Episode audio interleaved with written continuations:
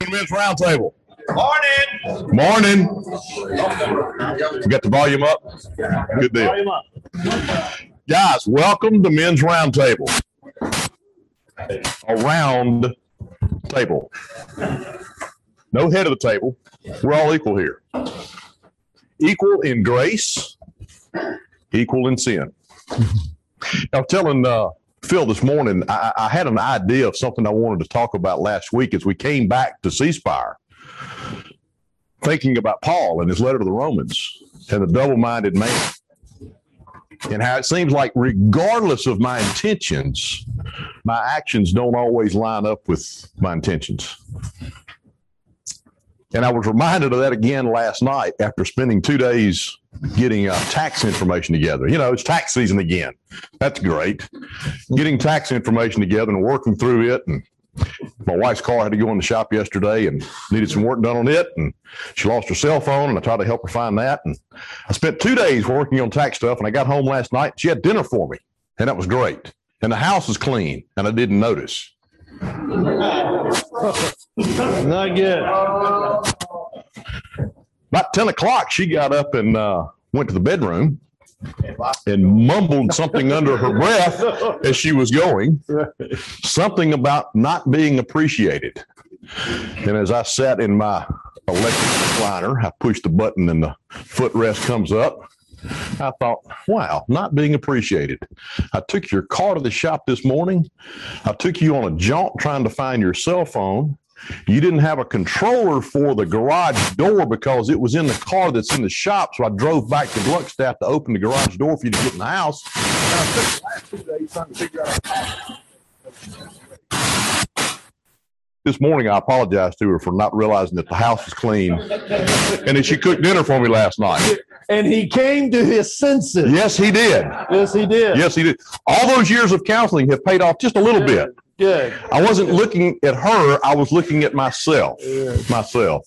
Guys, as we've come back to ceasefire, I just wonder how many of us have lost a connection with the men in this room, the guys we sit beside, our normal connection, the ones that walk with us every day and every week that keep us closer to that path, the narrow path, not the wide path. I know I have, and I'm glad to be back here. Mm, amen. We continue in the series of Joshua, taking the land, looking today at friendships. What a day to be here Mm. with friendship. Mhm. Let me open us with a prayer. Heavenly Father, we thank you so much for this day. We thank you for the opportunity to gather here. Lord, I thank you so much for Jeff and Jeff and Chris and Phil bringing a message each week to brothers here. Lord, I thank you for Ceasefire, for hosting us, providing this breakfast. Above all, Lord, I'm thankful for you, for the work you did on the cross, forgiving me of my sins before I knew I had sin, and forgiving me of my sins when I commit them anyway. Mm. In your name we pray. Mm. Amen. Amen. Thank you, Joe. Morning, gentlemen. Welcome home. Welcome home. So good to be back uh, as we were last week and uh, this week, and excited about um, having the Lord feed us uh, afresh this morning. Have a song for you this morning, um, and I'd like everybody to stand up, please.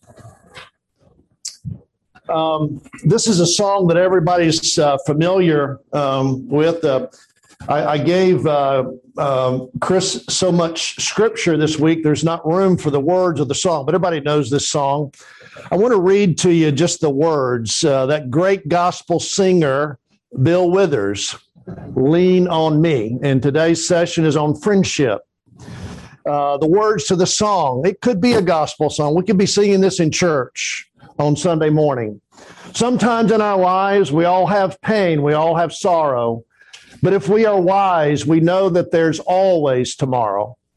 Lean on me when you're not strong, and I'll be your friend. I'll help you carry on, for it won't be long till I'm going to need somebody to lean on.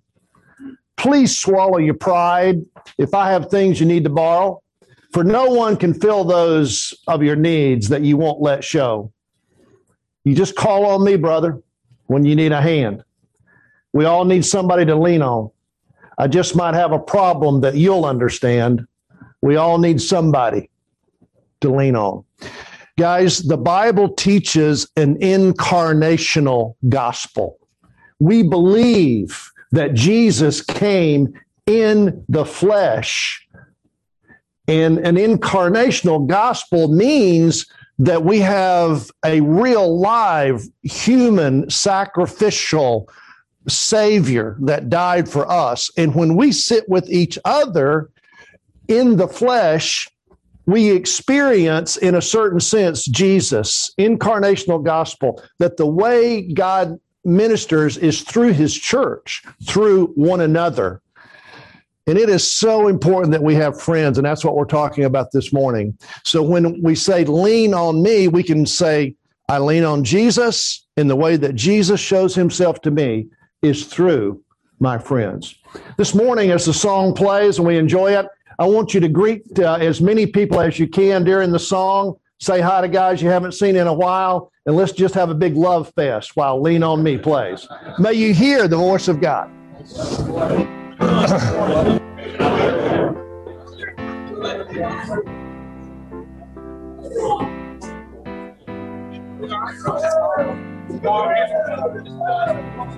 See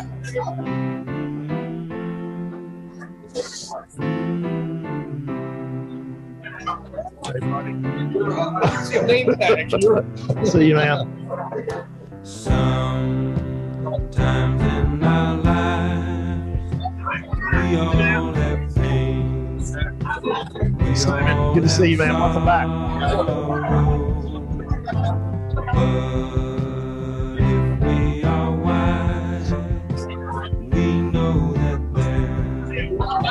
Always tomorrow. Lean on me when you're not strong, and I'll be your friend. I'll help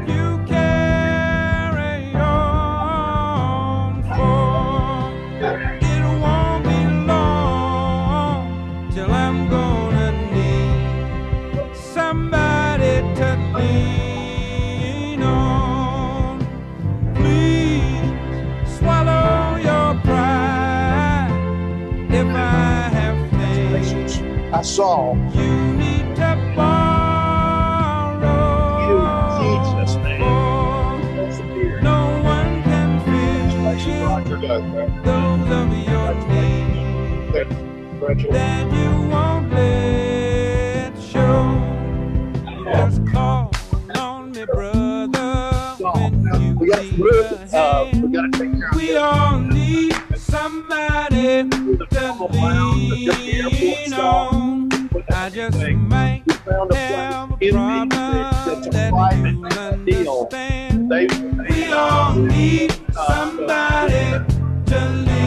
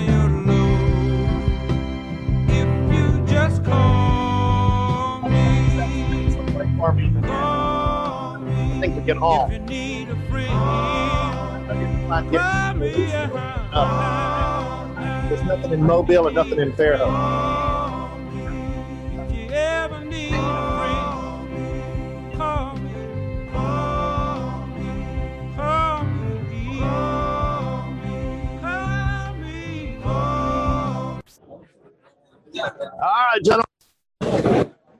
The Love Fest is over. Let's continue.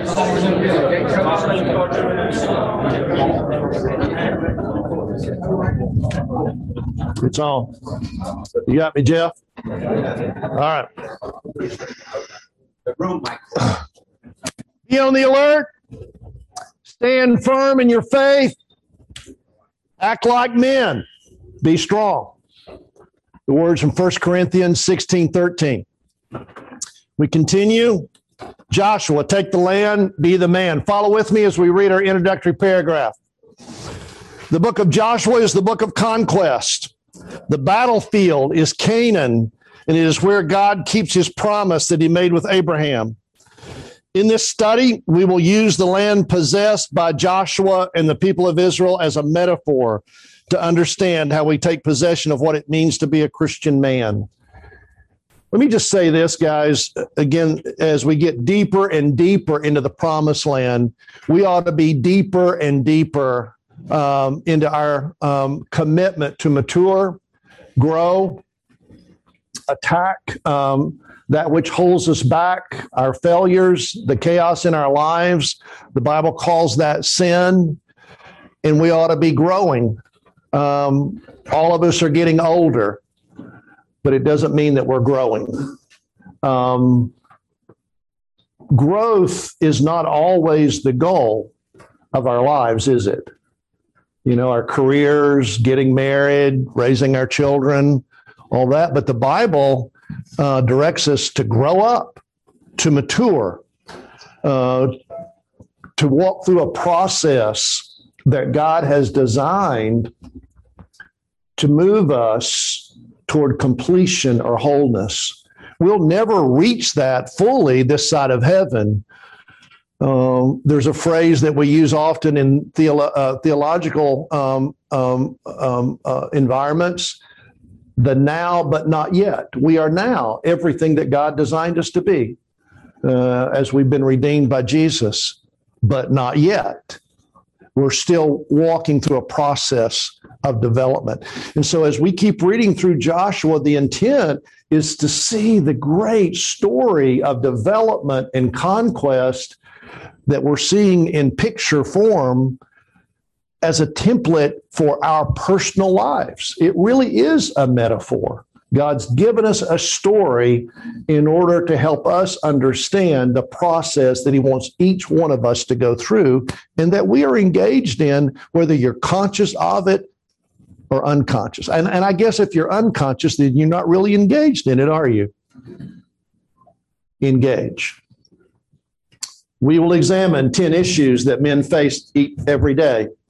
Each day is a battle to be faced with courage, strength, and faith. You must be courageous, will you? And this morning, uh, we look at um, issue number six, um, as we started last week.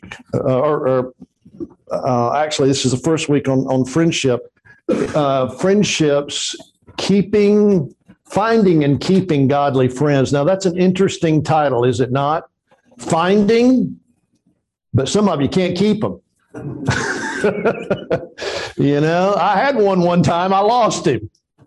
You know, finding and keeping. And then and then there's that other part. Godly friends. You know, not just a bunch of idiots to hang out with, but godly friends. What does that mean? That's what we'll look at this morning. I want you to pick up your pen. Let's go to work.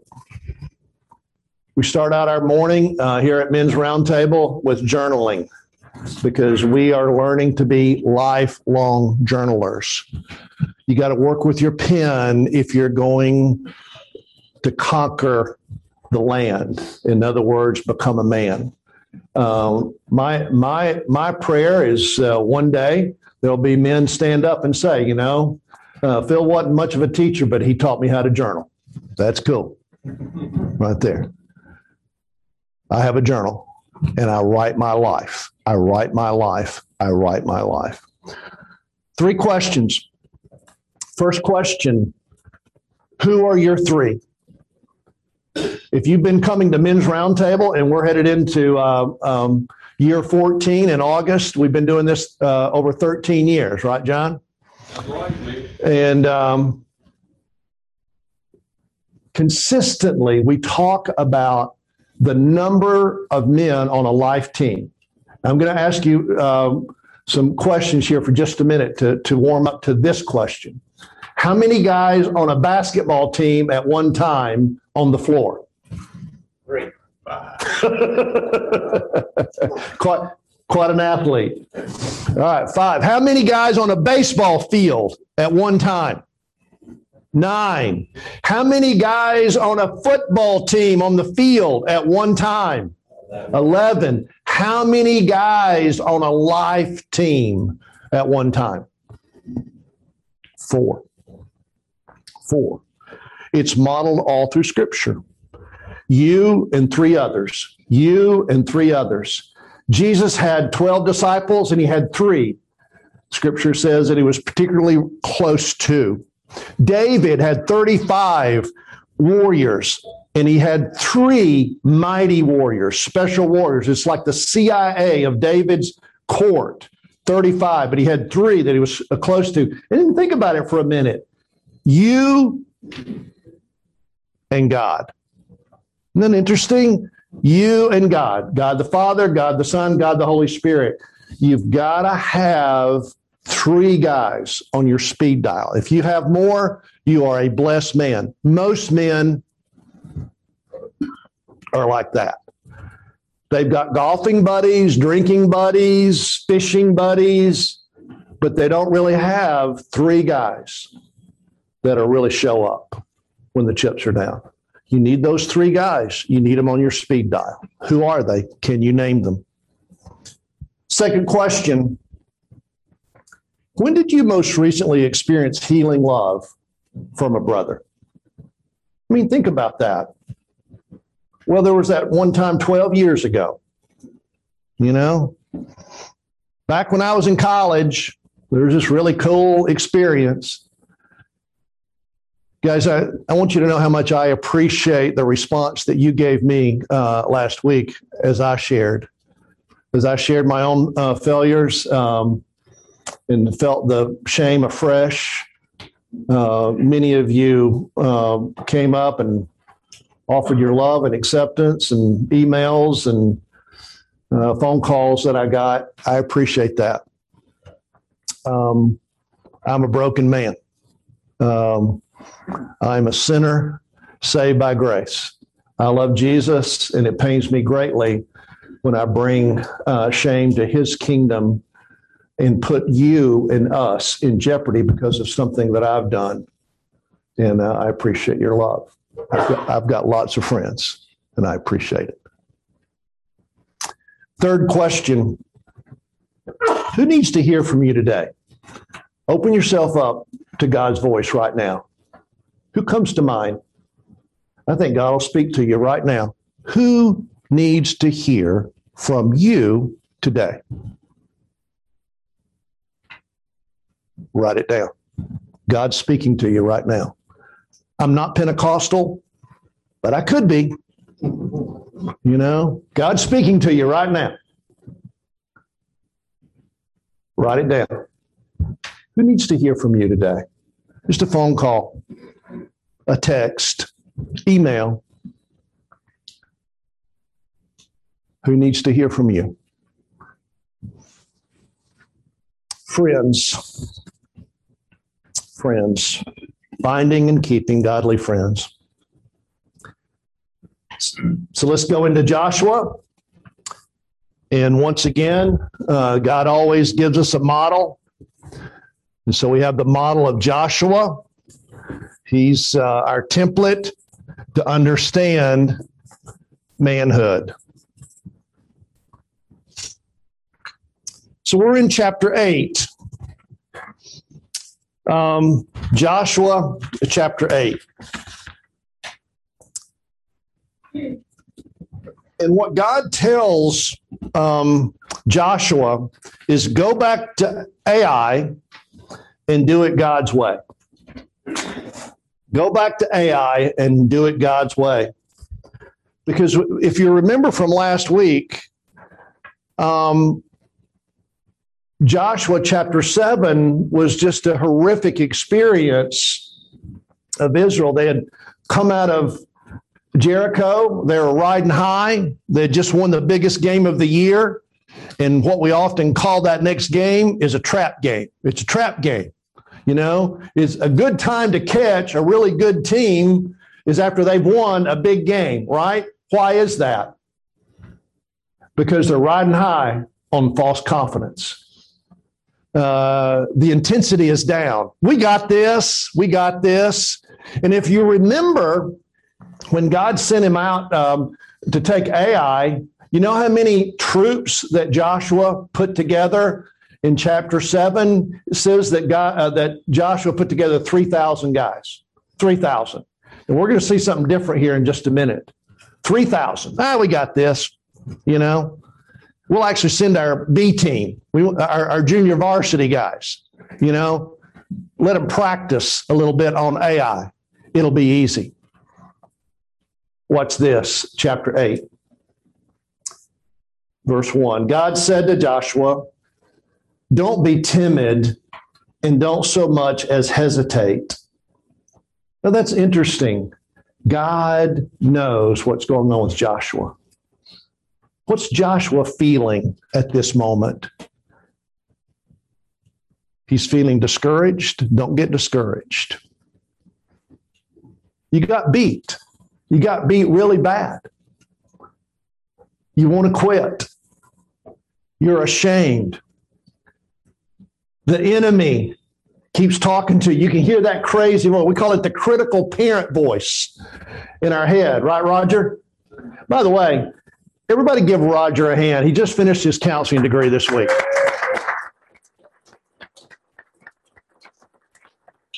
just get on the train and keep moving, right? Keep chopping wood. You'll get there, right, Roger? Just keep chopping wood. Proud of you, bro.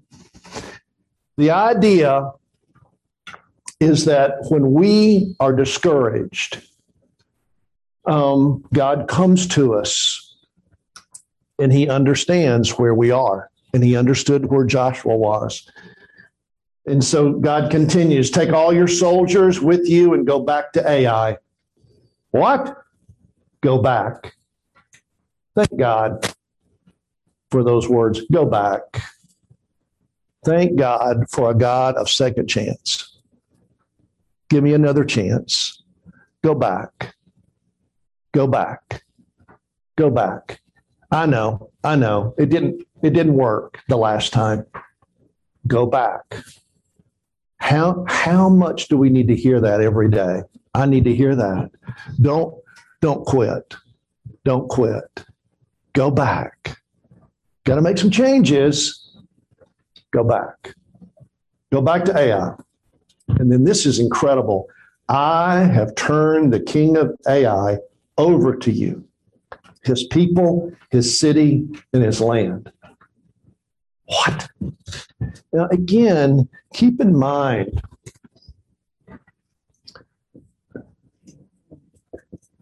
that that day starts with a full dose of failure on Joshua's part. He's sitting there in full failure uniform, whatever that looks like to you. You know, probably didn't take a shower that morning, didn't even shave, you know, dish shovel. I'm going to call in sick today. I'm discouraged. Everybody's been there. Failure. This is a bad day. This is a bad day. I can't do this. I can't do this. And then in, in the midst of that,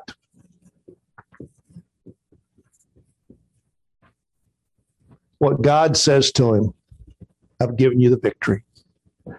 Now, I would I would offer you another word there that we talk about a lot more around here than than than victory. Victory makes me a little nervous um, especially being a Tennessee fan. that's uh, uh, that's that's an obscure term these days in Knoxville.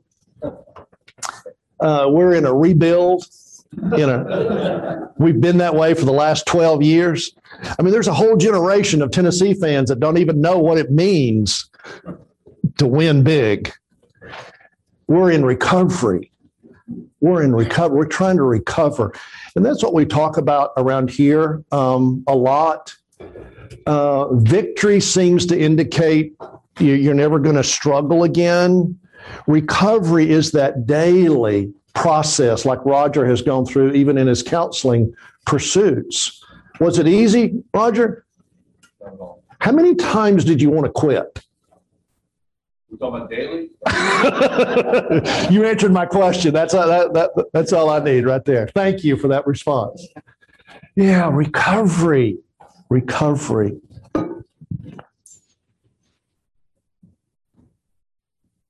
Verse 2 Do to Ai and its king what you did to Jericho and its king. Only this time, only this time you may plunder its stuff and cattle to your heart's content. Now, what's he referring to there? What happened the last time? The last time um, God had said, when you go in there, don't touch anything. The idea of first fruits. All the other cities and all the other plunder you can have. But when you go into Jericho, first is mine. Give me the first. And as we read last week, there's a phrase that came out of that whole experience, and the phrase is this sin in the camp. Want, you, I want everybody to write that phrase sin in the camp. Guys, that, that phrase scares me to death. There's sin in the camp. There's sin in my home. There's sin in my life. There's sin in the camp. And because there was sin in the camp through Achan, because he had taken the plunder, all of Israel was held responsible. It said, as we read last week in chapter seven, Israel sinned. Well, no, no, no, no, no, no. It was, it was, it was, it was, it was. And God held everybody responsible. I mean, what if I was responsible for your sin? What if you were responsible for my sin? I mess up and you start to experience the consequences. How would that make you feel, to put it in counseling terms? Not too good.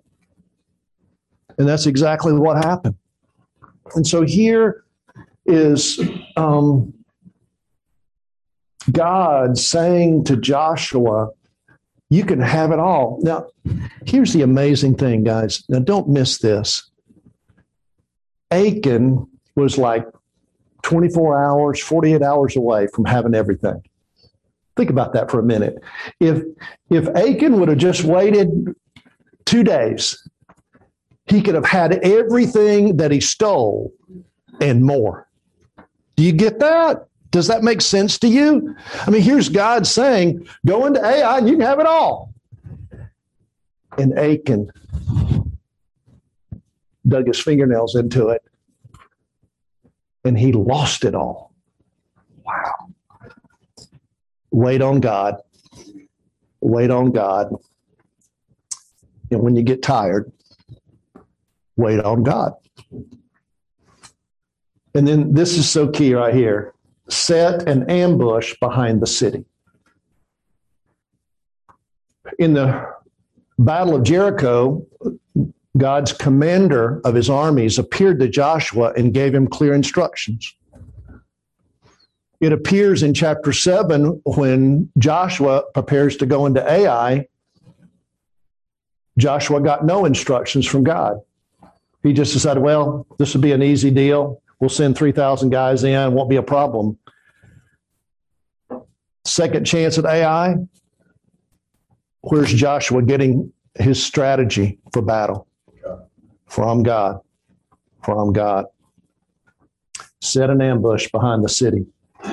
So we continue verse 3. Joshua and all the soldiers got ready to march on Ai. And Joshua chose 30,000 men. Guys, I'm not a mathematician, but I know the difference between 3,000 and 30,000. Now, what's what's really interesting is that God had already promised him the uh, the uh, the victory. Wouldn't it make sense? uh, that he first time he should have used 30,000. Then, well, you know, God's promised a victory. We'll do 3,000. No, he never took for granted, even when God gave him the victory, that it was going to be easy. 3,000 versus 30,000. Are you ready? Are you prepared? Are you shored up, pr- uh, prayed up, coached up, prepared up, doing the hard work? 30,000 men, tough, seasoned fighters, and sent them off at night with these orders. Pay me all your attention now. Line ambush behind the city. Get as close as you can. Stay alert. I and the troops with me will approach the city head on. When they come out to meet us, just as before, we'll turn and run. They'll come after us, leaving the city as we are off and running. They'll say, They're running away, just like the first time. That's your signal to spring from your ambush and take the city. God, your God, will hand it to you on a platter. Once you have the city, burn it down. God says it, you do it, go to it. I've given you your orders. Wow. Guys, this picture that God has given has been used through centuries as a military strategy. Coax them out, get them out in the open, and then boom, come in behind them and take the city. What's powerful here is to realize God does it different. What did they do to defeat Jericho? Marched around the city and blew a ram's horn in the middle of the day. What did they do to defeat Ai? At night, ambush, totally different strategy. You, you know what God did? He used the very self confidence that the king of Ai had developed in his first defeat, just as the Israelites had been overly self confident against Ai himself. You get that? How confident was Ai that this second battle with Israel would be would, would be easy? Overly confident, guys.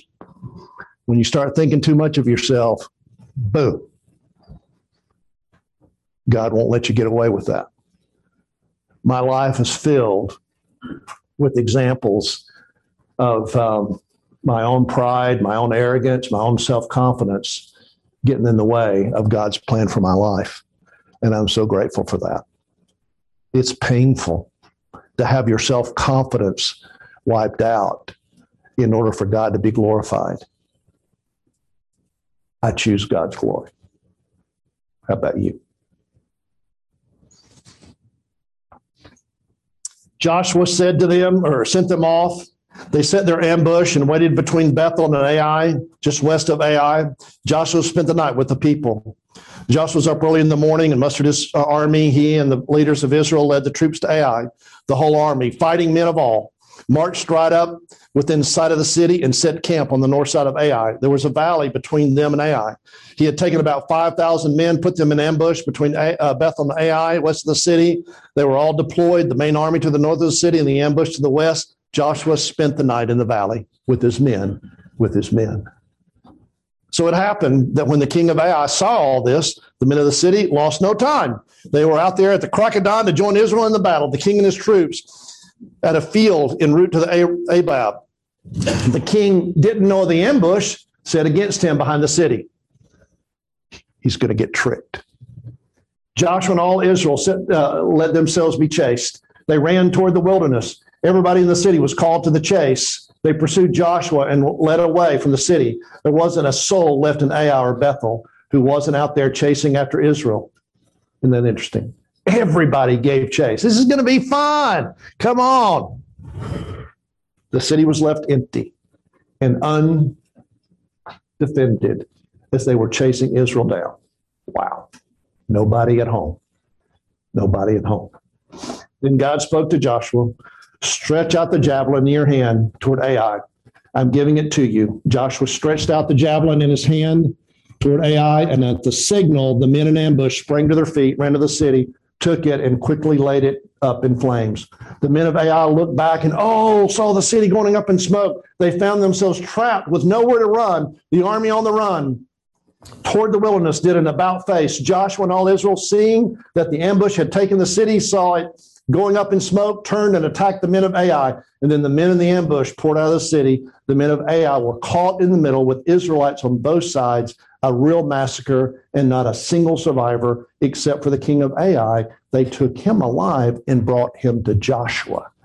Now, something's getting ready to happen here with the king. Don't miss this. Everybody was wiped out. God gave the victory. God gave the victory, but He gave it creatively and differently. Guys, this is a lesson in don't put God in a box. Well, this is why we've always done it. This is why we've always done it. You know, revival breaks out about this time every year. And so revival will break out this year about this time every year. No, no. We are in our ministries and our churches and our personal lives. We're all too quick to put God in a box. This is the way he always does it. This is the way he did it last year. This is the way he'll do it this year. No, you better be flexible and adaptable. Don't put God in a box. When it was all over, Israel had killed everyone in Ai, whether in the fields or the wilderness where they had chased them. When the killing was complete, the Israelites returned to Ai and completed the devastation. The death toll that day came to 12,000 men and women, everyone in Ai. And guys, as I said last week, these pictures that God gives us, these three dimensional real life stories, is an indication of the way God operates today. The Old Testament God is the same as the New Testament. Do not get trapped in the lie that the Old Testament God is different than the New Testament God. These pictures are pictures, three dimensional, real life pictures of God's judgment. And that judgment will be true in our day and time as it was then. And when you see these people wiped out, that is an illustration of God's judgment. He is loving, but he is also judging. Joshua didn't lower his outstretched javelin until the sacred description of Ai or destruction of Ai and its people were completed. Israel did get to take the livestock and loot left in the city. God's instruction to Joshua allowed for that. Now, verse 28 and 29, very, very key. 28 and 29. Joshua burned Ai to the ground, a leap, a heap of nothing forever, a no place. Go see for yourself. He hanged the king of Ai from a tree. At evening, with the sun going down, Joshua ordered the corpse cut down. They dumped it at the entrance to the city and piled it high with stones. You can go see that also. Wow. Well, that's kind of cruel and nasty. Guys, turn over to Galatians chapter 3.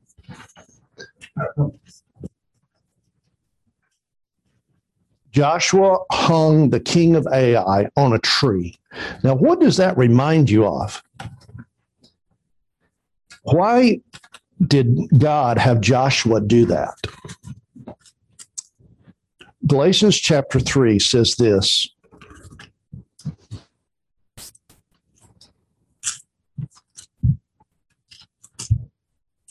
verse 9.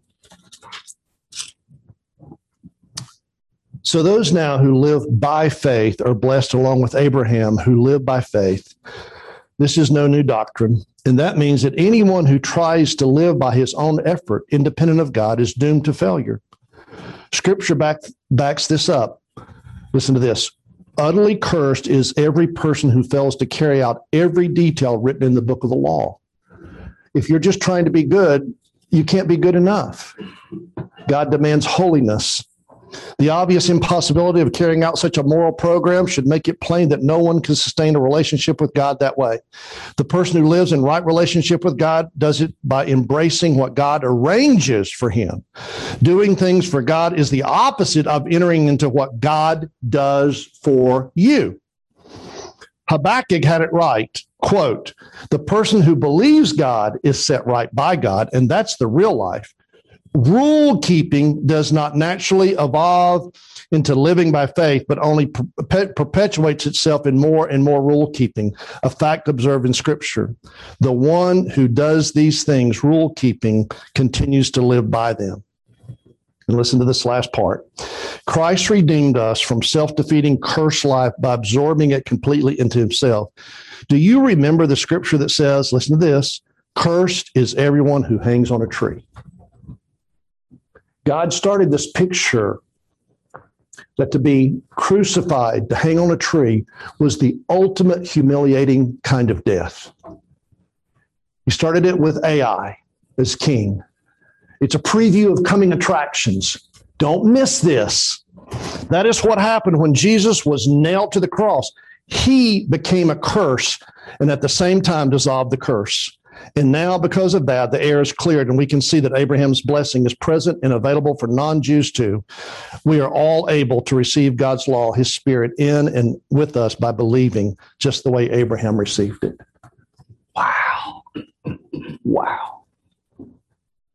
Preview of coming attractions. A man hung on a tree, and God cursed him. And he's going to give that curse to Jesus but Jesus will take the curse upon himself and rise from the dead. Wow. Now, one last part, and I don't have time to read the passage. You, you can read the passage, but let me just give you the story. At the latter part of chapter 8, there, there is a valley, Mount uh, Gerizim and Mount Ebal and uh, Joshua builds an altar at Mount Ebal. And I've seen pictures of this valley. It's like a natural amphitheater, and there's houses built there now. But you can look it up on Google Maps or something. Mount Gerizim um, and Mount Ebal. And what he had them do, that's described at the end of the chapter, is those who are on Mount um, Gerizim would read the law out of Deuteronomy that talked about the blessing. And so they're over here reading the blessing. And the guys on the other side of the valley on the hill, they could hear the blessings. And then the guys on Mount Ebal, they were reading the curse. If you obey me, there's blessing. If you disobey, there's curse. So these guys on Mount Ebal were reading the curse. But if you don't obey, bad things are going to happen. Bad things are going to happen. And they're reading this back and forth across this valley. And at the beginning of chapter uh, of, of verse 30, it says that Joshua built an altar. Which one do you think he built the altar on? If you've not read the passage, which one do you think he built the altar on? Mount Ebal, the mountain of curse. Now, why would you build the altar, sacrificing animals, blood altars, on the mountain of curse? Because he's giving the people a picture that without blood, there is no blessing. And on the mountain of curse is where we did the sacrifice because it's a picture of our own sin. Isn't that amazing? Pictures to help us in our faith. Guys, uh, once again, God gives us the gospel in three dimensional form in Joshua, and he wants us to become men after his own heart. What I want you to look at is that part of being a man is having friends. And you cannot do it alone. I am so grateful for the men in this room that love me and that have loved me to be a better man. And I love you dearly. I love you dearly. Um, this you know this past two or three weeks has been demons in the transportation thing. My transmission went out on the car. Last thursday i had a flat uh, in wilmer. Uh, praise god for OnStar and then this crazy gas crisis happens and i had i couldn't find uh, gas coming out of fairhope until i got to lucedale yesterday morning at 6 a.m in the morning. I just prayed god give me gas and he did. And now this afternoon, I'm headed back and I'm praying that I can find gas going back. It's like, it's crazy. But guys, I've got people in this room that would help me, whether it's transportation or anything else. And I hope you have that. You got to have your team, you got to have friends. Thank God for Joshua. Thank you, God, for giving us a model. And most importantly, thank you for Jesus. Thank you for Jesus. Father, we are so grateful um, that you make your word come alive to us, that you give us uh, pictures to inspire us even today. May the 13th, 2021. What a world that we live in. And we are uh, bombarded by news that can threaten us and uh, bring fear into our life. But Father, keep us anchored in you. May we continue to breathe the air that you give us and no one else. We're loyal and committed to you. We will die for you. In Jesus' name, amen. Have a great week, guys. Yeah.